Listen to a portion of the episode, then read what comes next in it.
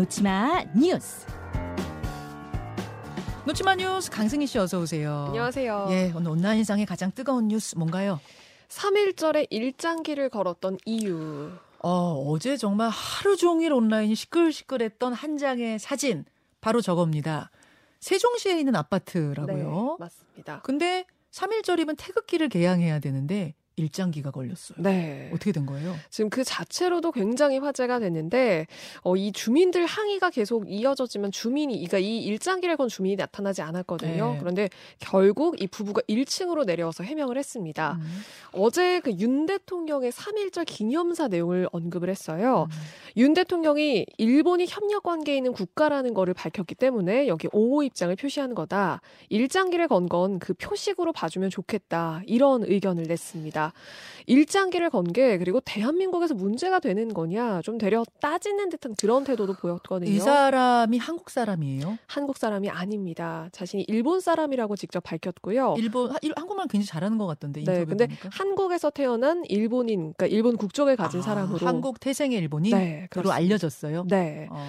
그리고 지금 뭐 보도 과정에선 전해진 내용으로는 한국이 싫다 뭐 이런 표현도 했다라고 좀 전해지기도 했고요. 음. 그러니까 자기 집에 뭐 뭘 걸든 무슨 상관이냐 이렇게 뭐 보는 시각도 있을 수 있겠지만 다른 날도 아니고 삼일절에 어, 그리고 일부러 보란 듯이 일장기를 거는 게 상식적인 행동인가 하는 그런 논란이 있고요. 예. 지금 뭐 단지 내에서 욕하고 항의하는 그런 주민들의 소동까지 벌어졌고 그리고 온라인상에서도 수천 개 댓글들이 막 달릴 만큼 공분이 거셌거든요. 예. 주민들 항의가 이어졌는데 한동안 일장기 철회를 거부하다가 결국 한 어. 오후 네 시쯤에 내려갔다고 합니다. 관리사무소 전화가 마비될 정도로 네. 주민들의 항의가 많았 다면서요. 맞습니다. 삼일절에 이게 무슨 일이냐 하면서 네. 아니 일단 뭐 일본인이라고 하니까 한국인이 아닌 거는 그나마 다행인데 네.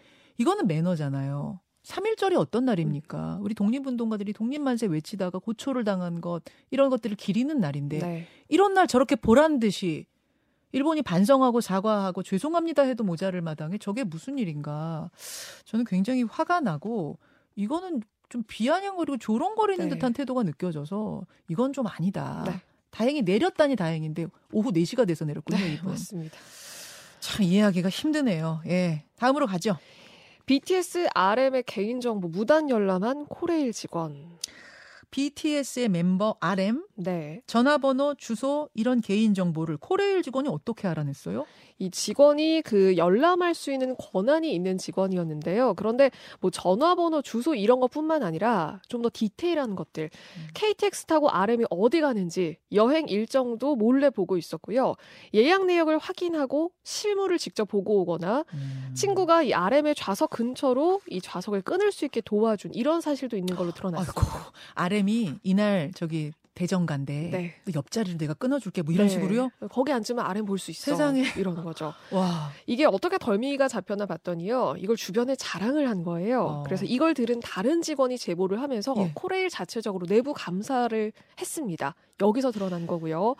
그런데 알엠의 정보를 이렇게 몰래 모단으로 본 게 한두 번이 아니었고요. 단기간도 아니었어요. 어. 이천십구 년부터 삼 년 동안 총 열여덟 번 무단 열람을 한 걸로 드러났고요. 네. 그리고 뭐 알엠 말고도 한 티비 프로그램에 출연해서 화제가 됐던 그 같은 회사 직원이죠. 그러니까 코레일 음. 남성 직원의 개인정보도 이 사람이 조회를 한 걸로 드러났습니다. 이건 완전 범죄네요. 네. 그러니까 회원 가입할 때 그 사람이 알엠이 아니라 뭐 대통령이어도 다 넣어야 되잖아요. 전화번호 네. 넣고 뭐 뭐 넣고 넣고 다 이걸 봤다는 거 아니? 그런 그렇습니다. 권한이 있는 직원이. 네. 이거 엄청난 범죄네요. 네. 그러니까 이 고객 정보 볼 수 있는 권한을 남용을 한 거고 이거를 개인적인 호기심을 어느 정도 해결하는데 그렇게 쓴 거죠. 음.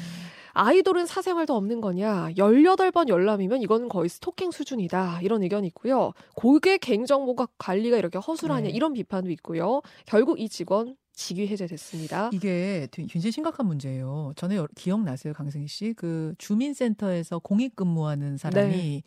어떤 사람의 이 부탁을 받고 어떤 여성의 개인정보를 흘려줬고 그게 문제가 돼서 스토커가 그 여성 집에 찾아가서 네. 살인사건 벌어졌잖아요. 네네. 이런 겁니다. 이게 이게 보통 일이 아니에요. 네. 그래서 사실 그 이 알엠도 이 소식을 접했거든요. 좀 반응도 화제가 됐어요. 본인의 인스타그램에 이 기사 캡처를 공유를 했고요. 네. 아무 남김글 없이 웃음 웃음 땀 그러니까 황당하고 불쾌하다 이런 의미 나타냈습니다. 자, 하나를 짧게 넣어야 되는데 유아인 씨에게서 한 가지 마약이 더 검출됐다는 것까지만 알려졌었는데 네. 그게 코카인으로 밝혀졌다고요. 코카인에 케타민까지 있었습니다. 그래서 프로포폴, 대마, 코카인, 케타민 이렇게 네 가지로 확인이 됐습니다. 여기까지 수고하셨습니다. 고맙습니다. 김현정의 뉴스쇼는 시청자 여러분의 참여를 기다립니다. 구독과 좋아요, 댓글 잊지 않으셨죠? 알림 설정을 해두시면 평일 아침 일곱 시 이십 분 실시간 라이브도 참여하실 수 있습니다.